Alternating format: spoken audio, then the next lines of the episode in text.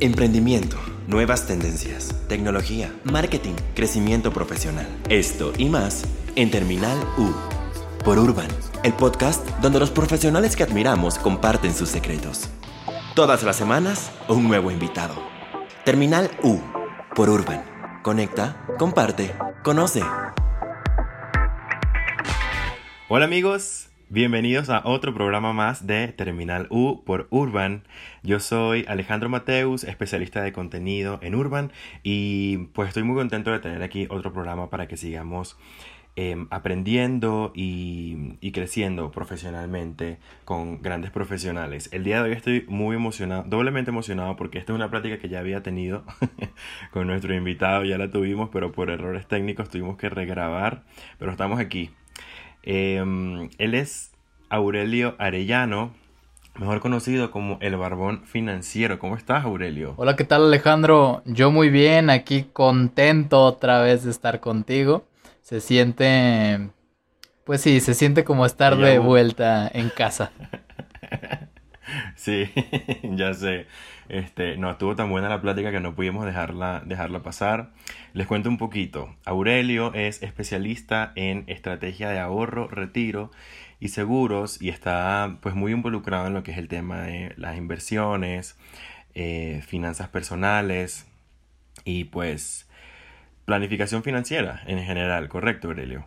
Es correcto, es correcto. Y déjame decirte Alejandro que al menos al día de hoy que estamos grabando esto, es del Día de la Gente de Seguros. Entonces, pues estoy esperando mi felicitación, mi querido Alejandro. Ah, muy bien.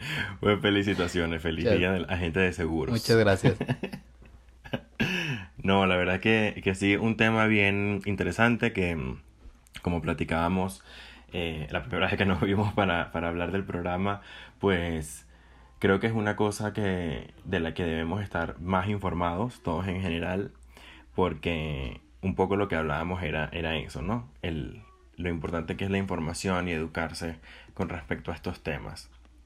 Háblame un poquito, Aurelio, de, de qué significa esto, de qué significa la planificación financiera, o sea, em, de qué va esto, porque todos tenemos en mente quizás que pues ahorro por aquí un poquito, tengo lo de mi casa y el excedente lo, lo ahorro para tener un poquito más para la quincena que viene, para el mes que viene y ya estoy, ¿no? Es correcto, Alejandro. Pues mira, qué, interesante esto que preguntas. ¿Qué es la planeación financiera? Yo, yo me rijo en mi vida y en, en mi chamba. Es una frase que siempre le digo a mis clientes. El ser muy optimista con la vida, pero muy pesimista con las finanzas, ¿no? ¿A qué me refiero con, con esta frase? que espero que algún día salga en, en, Google así muy en letras muy muy grandotas, muy llamativas. ¿A qué me refiero con esto? Siempre nos han dicho, ah, es que tienes que pensar positivo, tienes que siempre estar buscando lo mejor en la vida y esperar lo mejor y estoy de acuerdo con eso, estoy completamente de acuerdo con eso. Donde no estoy un, poquito de acuerdo, donde estoy un poquito en desacuerdo es que a veces este mismo optimismo nos lleva a no pensar a futuro, a derrochar el dinero, entonces no planificamos bien ciertas cuestiones, ¿no? Hay dos tipos de, finanzas en nuestra vida, las finanzas empresariales, las finanzas personales. Es muy curioso, Alejandro, cómo incluso en los mismos empresarios tienen muy buenas finanzas empresariales, pero al menos en sus finanzas personales están del nabo, mi hermano. no saben bien bien qué están haciendo, ¿no? Y eso conlleva pues una buena planeación financiera. ¿Qué es una buena planeación financiera? El estar consciente de qué riesgos financieros eh, hay en mi vida, a qué me voy a enfrentar y también qué, metas hay en el horizonte de corto, mediano y largo plazo para poder destinar tu dinero bien. Así como decías, pues mis ahorros para la renta de la casa, pues es una meta. Tal vez ya es una costumbre, pero es una meta a corto plazo el tener el dinero para pagar la renta, para vivir bien. Pero también hay otras cosas más a futuro, ¿no? De las que vamos a hablar en este podcast. Sí, Completamente. Em, y creo que se trata un poco de, de, eso, de romper la barrera, quizás para muchos, pues porque me he encontrado en esa situación, ¿no? Para muchos es em, difícil ver un poco más allá de, del siguiente mes, del siguiente trimestre, de los siguientes seis meses, incluso eh, muchas veces no sabemos que dónde vamos a estar económicamente en uno o dos años, ¿no? Y, y se nos dificulta mucho como tener como planificarlo, pero yo creo fielmente que es porque no tenemos las herramientas, ¿no? Sí. Porque no sabemos dónde poner el dinero. Te comentaba en la vez pasada que conversamos que escuché en un podcast em, igual una especialista en finanzas que comentaba que estamos acostumbrados a que nuestros ahorros salen del, como te decía, del excedente de nuestro sueldo, por decir así, ¿no? Yo tengo una, quincena eh, y entonces yo saco eh, mi renta, saco todos mis gastos de servicios, saco mis gastos personales, comida. Y al final lo que me sobra es lo que, si me sobra, es lo que, es lo que destino a ahorro. Y ella decía que debería ser completamente al revés, que deberíamos tener en el primer renglón de, la distribución de ese dinero que nos entre, ahorro.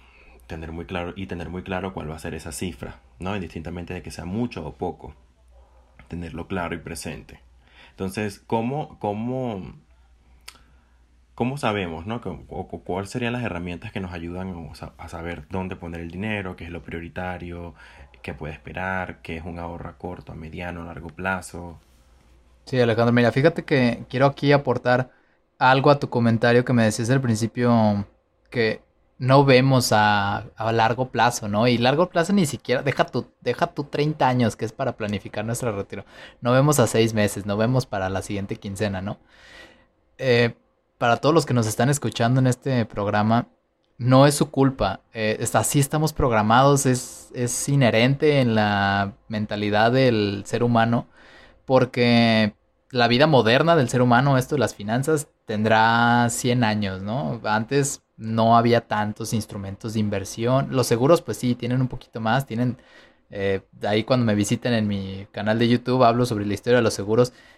Desde Babilonia ya se usaban los seguros, ¿no? Pero al menos ya como más estructurado tenemos muy poquito. Entonces estábamos muy acostumbrados a ser nómadas. Llegaba un, un león dientes de sable, un tigre, perdón, un tigre dientes de sable o un mamut. Y órale, vámonos corriendo porque nos va a atacar o vámonos corriendo a cazar el mamut. Y no estábamos pensando, oh, no, y si llega un mamut dentro de 15 años, ¿qué vamos a hacer? No, no funciona así. Al menos ahorita sí, ya tenemos esta tranquilidad de mente como para empezar a planificar. Entonces, para todos los que nos escuchan, no es su culpa, pero con más razón, pónganse a trabajar en ello para poder este, mejorar sus finanzas. Sobre las herramientas que tú me comentabas, el podcast que tú mencionaste es lo ideal. Tus ahorros no van a crecer solitos. Es algo que tú tienes que ponerle esfuerzo, tú tienes que poner a trabajar. Es practicar el autocontrol, es poder sacrificar 10 pesos de unas papitas con tal de ahorrarlos para poder juntar de 10 pesos en 10 pesos hasta juntar probablemente mil pesos. Eh, 10 mil pesos que pueden ser un viaje, que se puede ser una meta a corto plazo, como pueden ser metas más grandes. Yo creo que es bien importante el empezar a fijarnos estas metas. Yo siempre recomiendo que fijen al menos tres metas para que tampoco se sature, ¿no? Tres metas. Una de corto plazo de aquí a un año, dos años. Una de mediano plazo de tres a cinco años. Y otra de largo plazo, arriba de 10 años. Esta de largo plazo es la primera que deben de planificar. Es la primera que se deben de poner porque se nos va a hacer muy fácil hacer metas de corto plazo de un año, ah, y luego otra meta. Entonces nunca vamos a hacer metas de largo plazo. Entonces es la primera que se deben de poner. Y al ser tan lejana, va a ser más fácil ahorrarla, porque en lugar de ahorrar 100 mil pesos de hoy a mañana, tienes 100 mil pesos para ahorrarlos de aquí a 10 años. Ya, si lo divides, déjame sacar una calculadora y te digo, pero si lo divides, vas a estar ahorrando mil pesos así al año, no sé. Soy financiero, pero no soy tan buen matemático como te puedes dar cuenta. Yo no soy ninguna de las dos, así que tú, tranquilo. Ok. Mira, 100 mil entre 10 años son 10 mil pesos al año. Era muy fácil esa operación. No sé por qué tuve que sacar la calculadora. Este, en fin, Alejandro, esa es, esa es una característica que te puede ayudar a ahorrar. El primero, fijarte metas en lugar de meterlo todo a un sobre y esperar a ver cuándo se junta lana. Ponerle un nombre, ponerle una meta y ponerte un plazo.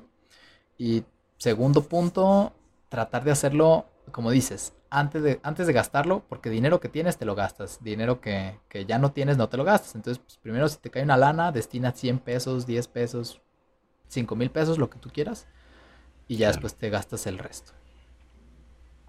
Sí, completamente. Y, y lo fácil que es, o sea, porque es esto, ¿no? Que decías de los 10 pesos de las papitas. Pues la verdad es que a veces caemos en este error de, pensar, pues que son 10 pesos. Y, y vas y lo gastas y ya no importa, pero pues son 10 pesos hoy, son los 10 pesos de mañana. Y, y al final es no darte cuenta de que todo suma y de que como, como decías, de pronto, bueno, hoy son 10 pesos, pero a final de año van a ser mil y no sabes para qué te pueden servir esos mil pesos.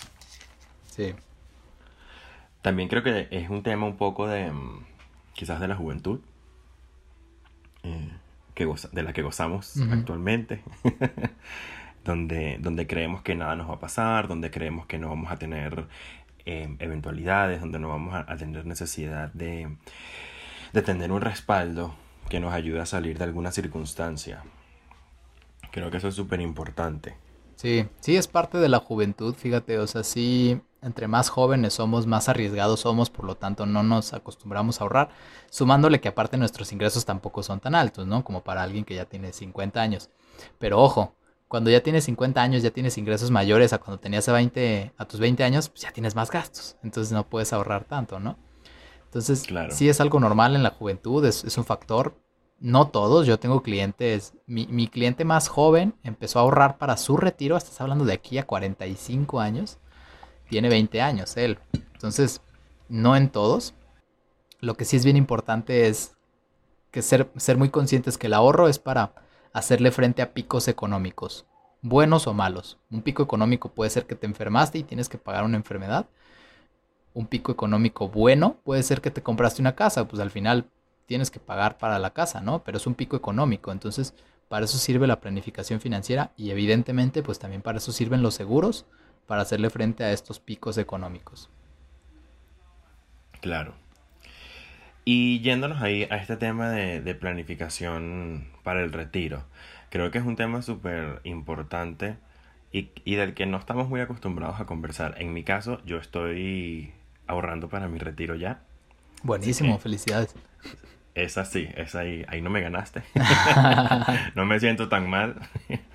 Pero tampoco es algo, algo muy mm, que tengo mucho rato, ¿no? Tengo como unos, no sé, siete, ocho meses desde que empecé a ahorrar para mi retiro. Pero, mm, pero sí, a veces realmente no entendemos la importancia de, de esto que a nivel económico pues es tan importante porque al final digamos que estamos en una generación que no, que no cuenta con los beneficios que quizás contaron nuestros papás, con los que contaron nuestros abuelos, una situación económica mundial que soporte esos planes de retiro que, que ofrecían las empresas, eh, estas pensiones, ¿no? Tan, tan completas, ya es una realidad para, para nosotros, pues como, como millennials, que, que tenemos nosotros que encargarnos sobre de esto, realmente. Sí, lo dices muy bien. O sea, sí es parte del sistema económico actual, no, ya no, nada está diseñado para soportar pensiones por parte del Estado, ya es rascarnos con nuestras propias manitas. Sí. Háblanos un poquito de este tema de, de inversión para el retiro. O sea, porque entiendo que, por supuesto, hay, hay diferentes planes y diferentes modalidades según, según para lo que vayas a ahorrar, ¿no? Sí, o, si, o si es un seguro de gastos médicos, si es gastos médicos mayores, si es para el retiro. ¿De qué va, de qué va esto? Porque creo que es un tema que a veces a mucha gente le da miedo. Sí. Que no sabe, no conoce. Sí, fíjate. Y me acuerdo que te lo comenté en la, en la última vez que, que hablar de dinero es un tabú en nuestra sociedad. Hablar de sexo realmente no lo es. cuéntanos de eso, porque eso me llamó muchísimo la atención cuando, cuando platicamos. Sí, fíjate, este, por eso, sobre todo en Latinoamérica, estamos tan, tan jodidos, disculpa mi francés, este, en cuestión de finanzas, porque no nos gusta hablar de ello. Tenemos miedo. También cuando nos dicen ya nos hace falta como humildad para aceptar que no sabemos y que necesitamos ayuda de alguien que esté comiendo y respirando esto todos los días. Porque sí, podemos hablar en una reunión con los amigos, incluso con la familia, ya es muy normal hablar de sexo con la abuelita, pero no le preguntas, oye abuelita, ¿y cómo le estás haciendo ahorita que no tienes este una pues ya no, no te va a contar ella que a lo mejor tiene pensión o que son sus hijos los que la están manteniendo, ¿no? Para nosotros ya es, es normal. Entonces, primero con cambiar el chip de que tenemos todos de empezar a hablar de dinero, de normalizar estos temas. Eh, incluso hablar de nuestros ingresos, no deberíamos de adjudicarle como algún peso emocional hablar de cuánto ganas y cuánto gastas. En, si no me equivoco, en Holanda o en Noruega, los sueldos son públicos. Tú te puedes meter a un portal, creo que es del gobierno, a consultar cuánto gana un recepcionista, un diseñador web, o sea, y aquí no, acá son muy reservados. Esos, creo que en Estados Unidos incluso tienen leyes para proteger como esa privacidad porque está muy cañón. O sea, no es nomás de Latinoamérica, también Estados Unidos tiene sus issues, pero está más avanzado en temas de, de inversiones, de retiro. Entonces, ya metiéndome en esa pregunta puntual que me hiciste sobre cómo ahorrar para el retiro, qué hacer, es bien importante primero que nada ser muy conscientes de que necesitas hacerlo, ¿no? Porque me topo todos los días con, oye, es que yo ya estoy invirtiendo en mi negocio y ese es mi plan de retiro. No, brother, ese no es tu plan de retiro. tener un negocio o tener departamentos puede ser una parte complementaria, pero no es tu plan de retiro. ¿Por qué? Un negocio, para empezar, es una inversión de muy alto riesgo. Como ya lo vimos ahorita con la pandemia, puede pegar bien chido, como puede de la noche a la mañana ya no ser un giro esencial, ¿no? Entonces, era muy, me decía una amiga, no, es que yo voy a poner un restaurante porque todo el mundo necesita comer y vemos, ahorita ya no hay casi restaurantes, están quebrando muchos restaurantes, ¿no? Entonces, bueno, un negocio no es tu plan de retiro, es una parte complementaria, es bien importante ahorrar como para, y no ahorrar debajo del colchón, tampoco es la idea, ¿no? Porque se va, va a perder este valor en el tiempo por el tema de la inflación, que es, este, la misma razón por la que las gancitos cuestan hoy más que hace 5 años. Pero en fin, eh, necesitas ahorrar en un instrumento especializado para tu retiro, que, que gane rendimiento obviamente, porque tu negocio no sabe si va a seguir funcionando, ojalá sí, ¿no? Pero si tú le, te lo voy a poner con una analogía, pongamos que tu negocio es el carro, ¿no? Y si quieres pisarle a tope y quieres este, irte hecho la fregada en la carretera en tu negocio, considera un plan de retiro, ya sea por medio de un seguro, ya sea una inversión en, la bolsa o en un instrumento, en un fideicomiso especializado, considera ese instrumento como las bolsas de aire. Porque si tu negocio se estrella, tú al menos tienes algo que te salve si, si llega a fracasar. Entonces, hay mil maneras. A mí me gustan mucho los seguros de retiro por dos razones. Si tú te incapacitas y ya no puedes seguir trabajando, que vuelvo a lo mismo con el negocio, tienes que mantener ese negocio. Si tú te incapacitas, pues ¿cómo le haces, no? Porque tienes que reemplazar ese ingreso. Los seguros de retiro son buenos porque ya, haz de cuenta como que se activa un switch que te dice, bueno, te incapacitaste, pero tu seguro está garantizado. Si sales de esta incapacidad en 20 años, 10 años, 40 años, te, doy tu ahorro para el retiro. Entonces no tienes ya que preocuparte de eso. Y segundo punto, tienen un beneficio fiscal, pero pues ese ya es como un tema más especializado para quienes son este, emprendedores o andan viendo cómo, cómo no regalarle dinero al fisco. Claro. Sí, y creo que es importante en este caso mencionar que está bien no saber de esto, está bien no saber dónde poner ese dinero. Precisamente para eso existen personas como tú, que son asesores financieros, son personas que pues de una u otra manera te llevan de la mano Em, con todos estos temas. Es un poco lo que yo hice. La verdad es que yo no, yo no tengo mucha, sigo sin tener la verdad, mucha idea de todo el tema, pero pues tengo a mi asesor, que es con quien estoy trabajando. Em, pues, y bueno, eso, ¿no? Tuve la oportunidad de, pues, de ver una charla de la importancia del ahorro para el retiro. Y y claro, o sea, y sí, así es como lo estoy haciendo realmente, porque si no... es que es normal, o sea, para eso hay personas que se dedican a eso, entonces no es tu chamba saber todo, pues tú dedícate a lo que te gusta, que son los, este, el marketing, los medios este, audiovisuales, si eres este, programador, pues ponte a programar, pero déjale la parte de dinero a alguien que sepa y, y déjate, déjate enseñar. Exactamente. Sí, creo que es... Eh creo que es muy importante decirlo porque, pues eso, o sea, es como dices, estamos muy acostumbrados a, a buscar ayuda para muchísimas cosas. De, o sea, creo que es más fácil ahorita hablar de, de que vas a terapia a de que estás ahorrando para tu retiro, ¿sabes?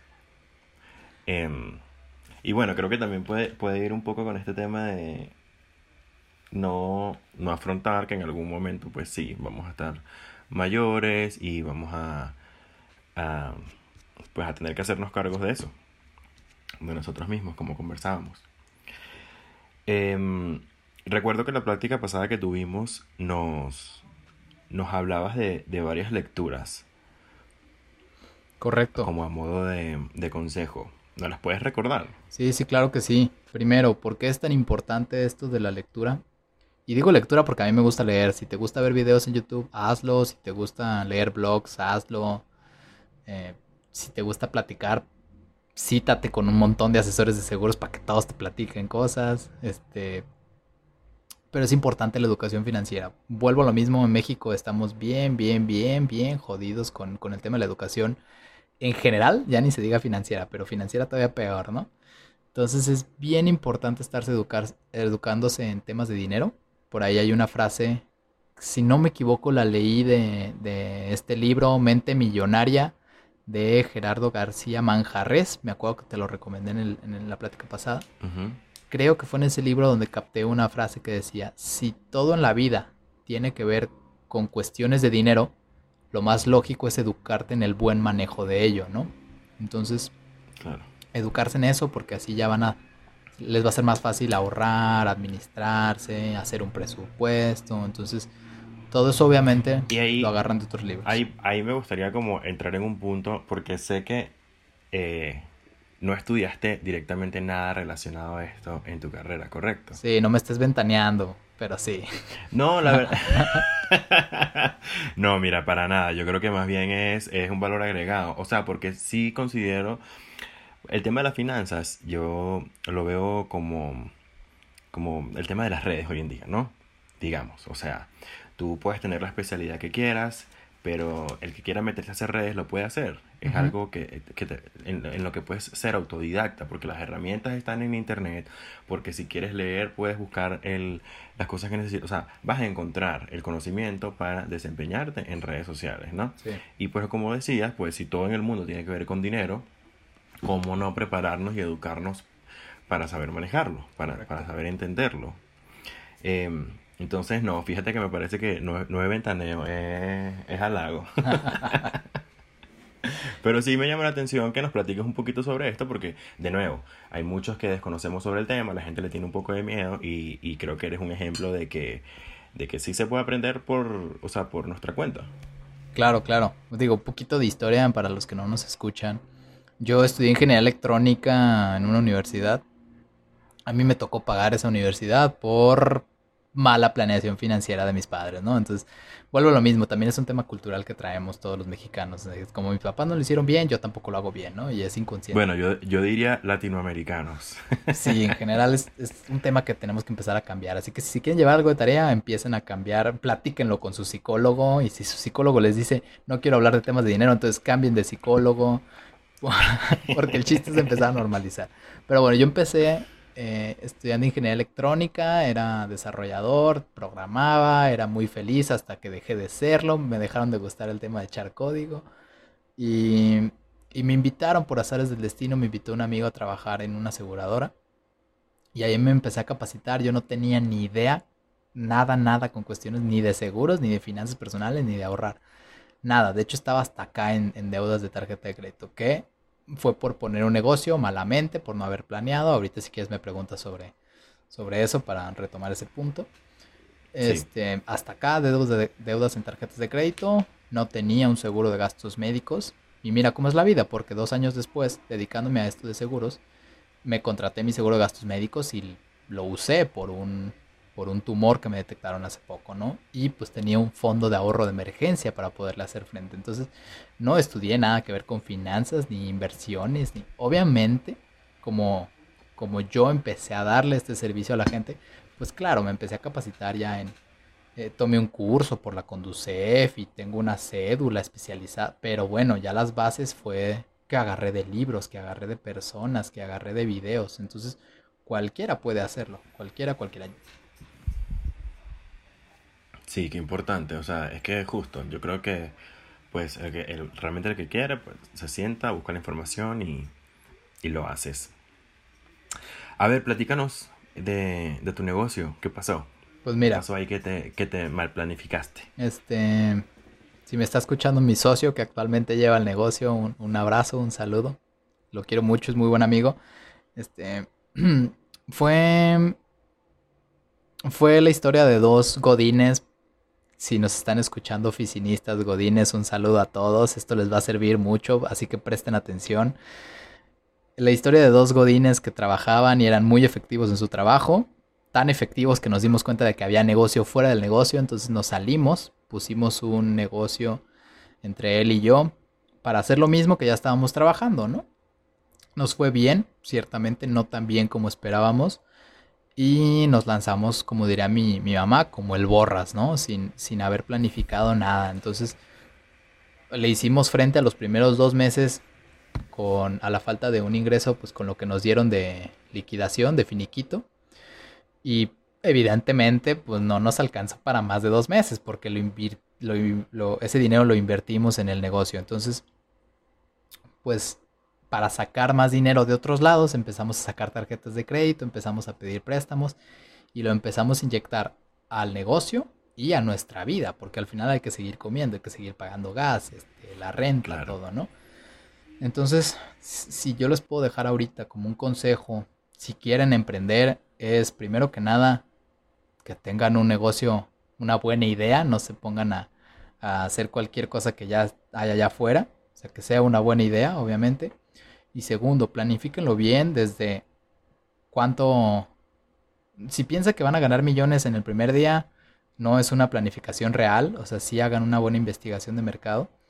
Y sobre eso planifiquen sus ingresos, tengan un presupuesto personal mm, con los gastos mínimos de, cuánto es su, su, calidad de vida, no nivel de vida. Esas, los viajes a la playa de momento van a suspenderlos porque ahorita se van a enfocar en su negocio. Y ahorren lo suficiente como para hacerle frente a los gastos personales y a los gastos del negocio, mínimo seis meses, pero mínimo. Si se quieren, si no quieren perder su nivel de vida o si no se quieren ver tan, tan arriesgados, entonces ahorren como para hacerle frente para un año. Pero esa es mi primera recomendación. La deuda, los, los créditos no son malos siempre y cuando los paguen. Entonces, si van a sacar créditos, que sea porque piensan sacar más dinero de ese crédito y porque tienen para pagar ese crédito, no, no porque hay, pues es para seguir comiendo y pagando la gas. Sí.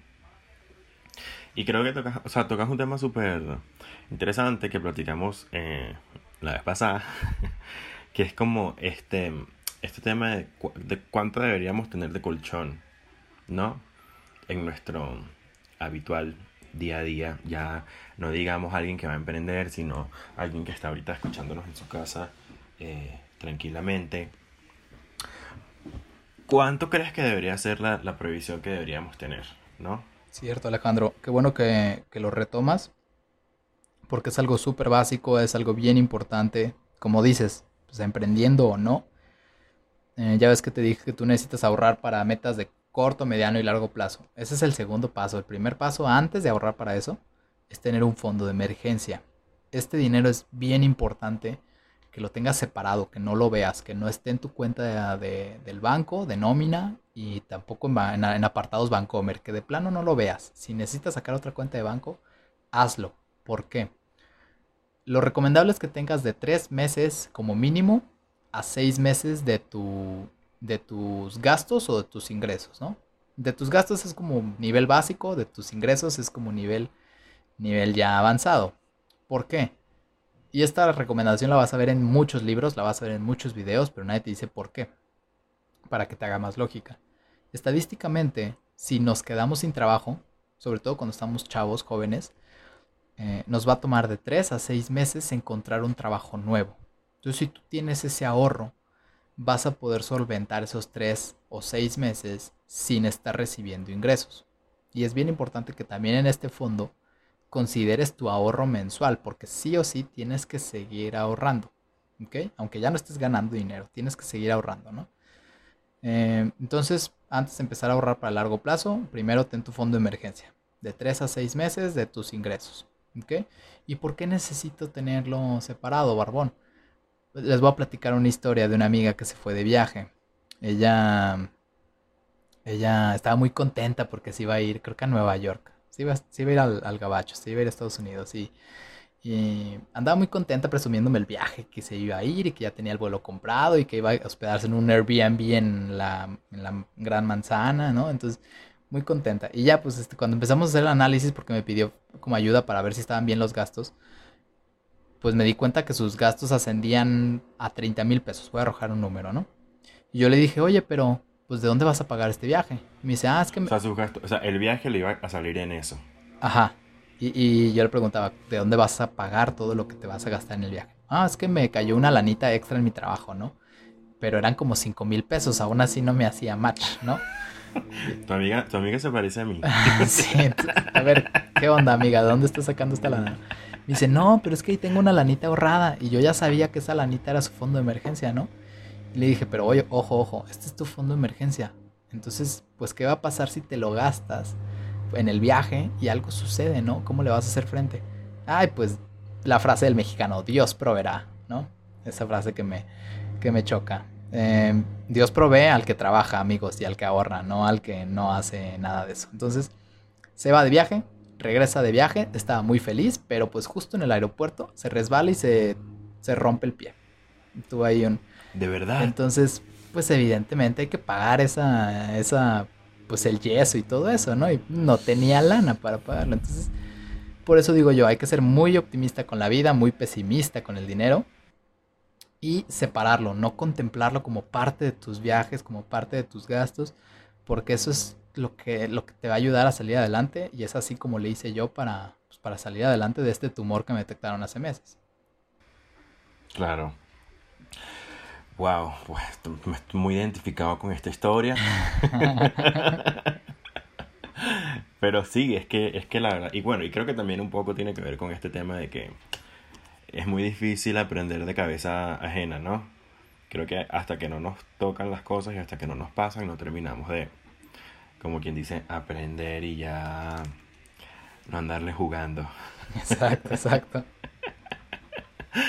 Pero sí, qué importante. Entonces, ok. Tengo mis tres, de tres a seis meses de, de colchón, ¿no? De fondo de emergencia. Y luego vienen pues estas otras etapas de, de ahorro que tú me comentabas a corto, mediano y largo plazo. Pues porque igual queremos viajar, queremos hacer un montón de cosas. Conozco un montón de gente que em, se va de viaje, se van de viaje hoy y pasan un año y medio pagando el viaje. Sí. No, por decirte algo, que yo, bueno, a mí personalmente no me gusta, yo necesito como tener el dinero para pagar las cosas porque si es algo que luego ando debiendo, no sé, como que no lo disfruto, es yo entro en conflicto, no me gusta, no lo disfruto igual. Pero, pero ¿cómo manejamos esto, este, estos diferentes gastos? Por ejemplo, ¿dónde, o sea, ¿en qué lugar, en qué lugar va un viaje, en qué lugar va un coche, en qué lugar va lo que sea que queramos meter? Claro. Fíjate que ahí es un tema casi casi sí para tratar con el psicólogo porque va a depender mucho de las prioridades que tenga cada quien en su vida por lógica, yo te puedo decir, obviamente ahorrar para el retiro pues, conlleva una prioridad mucho más alta que, ¿qué te diré? Pues sí, que poner un negocio, ¿no? Por lógica de esto que ya te he platicado. tienes que tener un equilibrio en tu vida porque pues, obviamente tampoco te puedes estar matando toda tu vida para ahorrar y al final nunca hacer nada, ¿no? De eso. Entonces, sí tener dos metas, al menos si ya vas a ahorrar para el retiro, ahorra para un viaje. O sea, haz las dos cosas si vas a ahorrar para un carro, que mal que bien puede ser una inversión, puede ser un gasto, dependiendo, porque pues para mí, por ejemplo, que ahorita no, afortunadamente, bendita pandemia, estoy en mi casa, pero pues tenía que estar del, tingo al tango, ¿no? Entonces para mí un carro sí es una herramienta de trabajo. Para un oficinista que probablemente pasa ocho horas en su, en su, pues no necesitas el carro más lujoso que se esté depreciando todo el tiempo en la, en la cochera, ¿no? Entonces es un tema de priorizar, pero es un ejercicio que cada quien va a hacer ser bien honestos con, uno mismo y poder determinar, no, es, que este viaje pues sí es, o sea, puedo sacrificarlo, ¿no? En momentos ahorita, por ejemplo, de pandemia, pues vas a ahorrar, a lo mejor no estás gastando en Amazon, bueno, muchos sí están gastando en Amazon, pero si no vas a gastar en Amazon, pues ahorras para tu viaje, ¿no? Pero al final los dos son, son gustos, entonces si alguno de esos dos lo puedes sacrificar con tal de un beneficio mayor, es un tema que tienes que trabajar con uno mismo ser bien honestos, pero al final hacerlo, ¿no? Entonces, eh, asesórense para que busquen los instrumentos adecuados. Si vas a ahorrar para una casa en 10 años, pues busca un instrumento de ahorro que te ayude a ahorrar 10 años. Fíjate, me acuerdo que el otro día te comentaba de un libro que, que me gusta mucho, se llama Repensar la pobreza. Es de Abhijit V. Banerjee. Es, así lo buscan, Repensar la pobreza. Es que es de, de un cuate que es indio y me dificulta decir su nombre, pero es Abhijit V. Banerjee, algo así. Este cuate decía que, que hay una comunidad en India que hicieron un experimento, una empresa llegó y eran agricultores todos. Y les dijo a una mitad de los agricultores, a ver, este, por esto mismo que me decías, ahorrar antes de gastar. Eh, a la mitad les dio cupones que ellos podían comprar para en la siguiente cosecha cambiarlos por, por abono, con el fin de que sea una, una, mayor, una mejor producción el siguiente año. Y a la otra mitad les dijo, si quieres puedes ahorrar, si no, no. Obviamente esa mitad nadie lo hizo. Para la siguiente cosecha no tenían dinero para el abono, mientras que los otros, de alguna u otra forma, resolvieron en un año sus problemas, porque pues, cuando te urge resolver un problema sacas hasta debajo de las piedras, ¿no? Para cuando llega ese siguiente año, ellos ya tenían para, para esa inversión. Entonces, sí es bien importante ser optimistas con la vida. El, ah, no, importa, yo resuelvo, yo, yo busco cómo resolver en un año, ¿no? Pero al menos estás siendo pesimista porque ya estás ahorrando por si el siguiente año no hay para, no hay para comprar el fertilizante. Entonces estás previniendo, ¿sabes?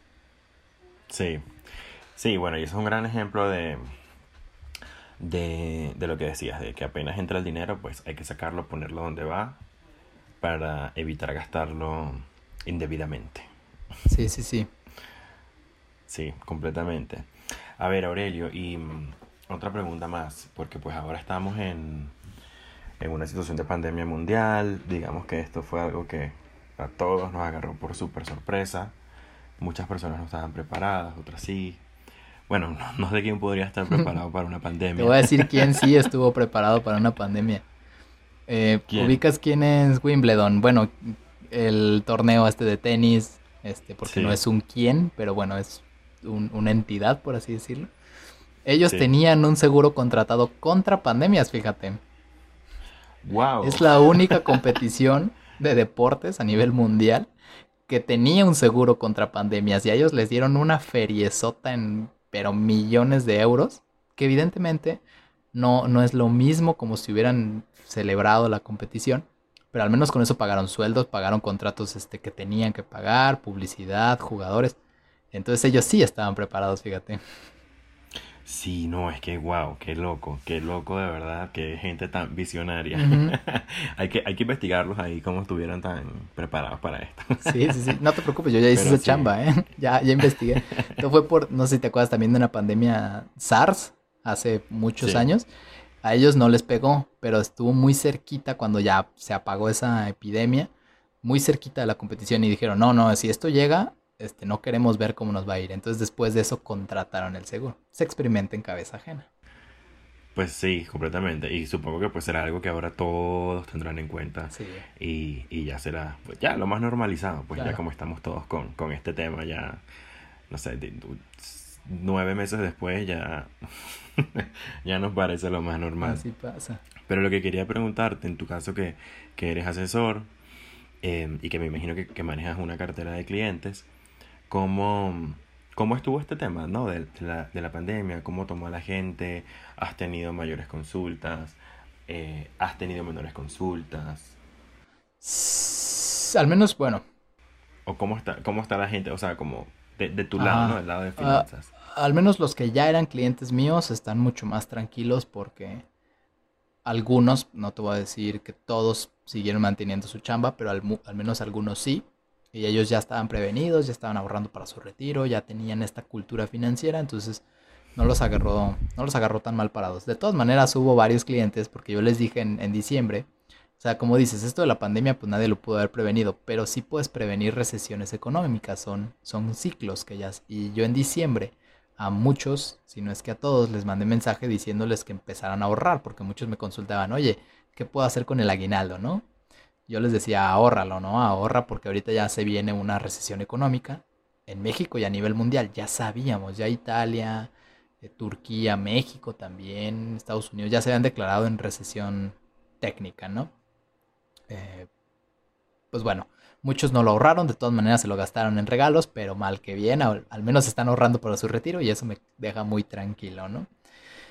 Eh, para los que no son clientes, para los que me consultaron después, hubo mucho movimiento, sobre todo los primeros días, para contratar un seguro de gastos médicos, porque se dieron cuenta de lo caro que eran los, los servicios de salud y con este virus tan raro que, que le pega a jóvenes y a chicos y grandes y les pega de formas diferentes, muchos empezaron a contratar, al menos si no pudieron contratar, pues se quedaron más informados, se quedaron más tranquilos y pusieron eso dentro de sus metas muchos obviamente se, preocuparon con una mejor administración, no tanto porque sus gastos hubieran incrementado, sino porque sus lo que les sobraba al mes ya era más. Se dieron cuenta de que gastaban muchas cosas sin sentido, muchas papitas, muchas cervezas, este, muchas, o sea, les sobraba más lana, entonces querían poner a trabajar esa lana, ¿no?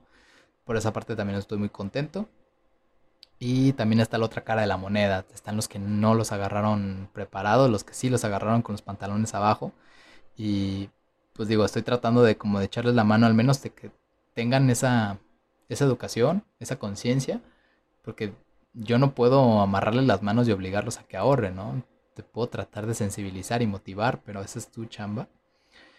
Y a muchas de estas personas, pues sí estoy viendo un cambio Espero que ese cambio perdure, porque es la, pregunta del millón, si vamos a seguir siendo igual después de la pandemia.